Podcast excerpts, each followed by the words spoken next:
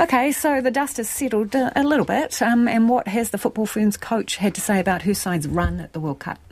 Yeah, so everybody involved with the Football Ferns campaign just took a few days off, had a bit of a break, but, but Jitka Klimkova was back on the job today, and she was saying how, one of the first things out of her mouth was how proud she was of this team. And it was the way that they played as well as uh, everything around the team environment. She was saying that the, her coaching staff and support staff had prepared this team as best as they could. That's kind of hard to argue with as well, after they'd had 21 games in 27 months on the time that she's been in charge of this side. So that's kind of a build up that other teams within New Zealand would be quite jealous of as well.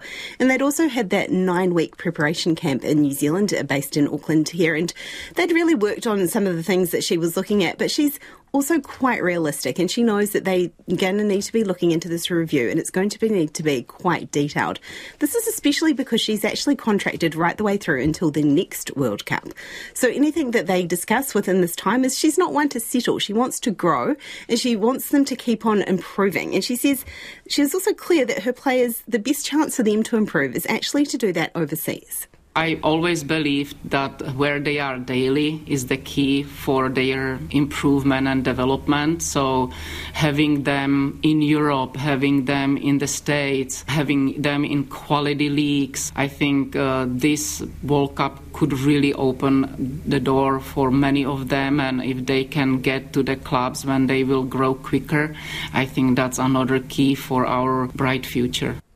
With the Olympic qualifiers in February and the Olympic Games in July, that is quite a tight turnaround. And she's hoping some of the senior players that we saw here in New Zealand that they actually stick around for these Olympic Games. So it's not quite the changing of the guard quite yet.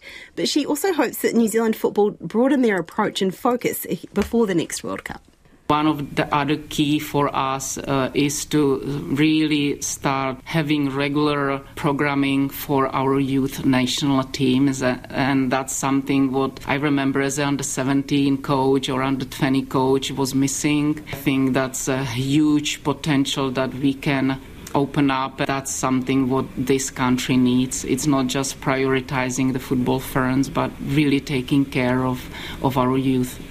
And with the football ferns already out of the World Cup, that hasn't stopped yet for going to Eden Park and watching some of these games, as she admits with a bit of mixed feelings. And I did ask her who she thought was actually going to take it all. She's saying the Matildas are going to win it. Okay, then. All right. Um, so let's change codes. Black Caps, a senior player, is back. Yes, you might have heard in the news earlier that Trent Boult, pace bowler, he is back for the first time in a year. This is he has no New Zealand central contract, but he is coming back into the side for these ODI series in England. Another player, Kyle Jamieson, another bowler who has also been out for a year.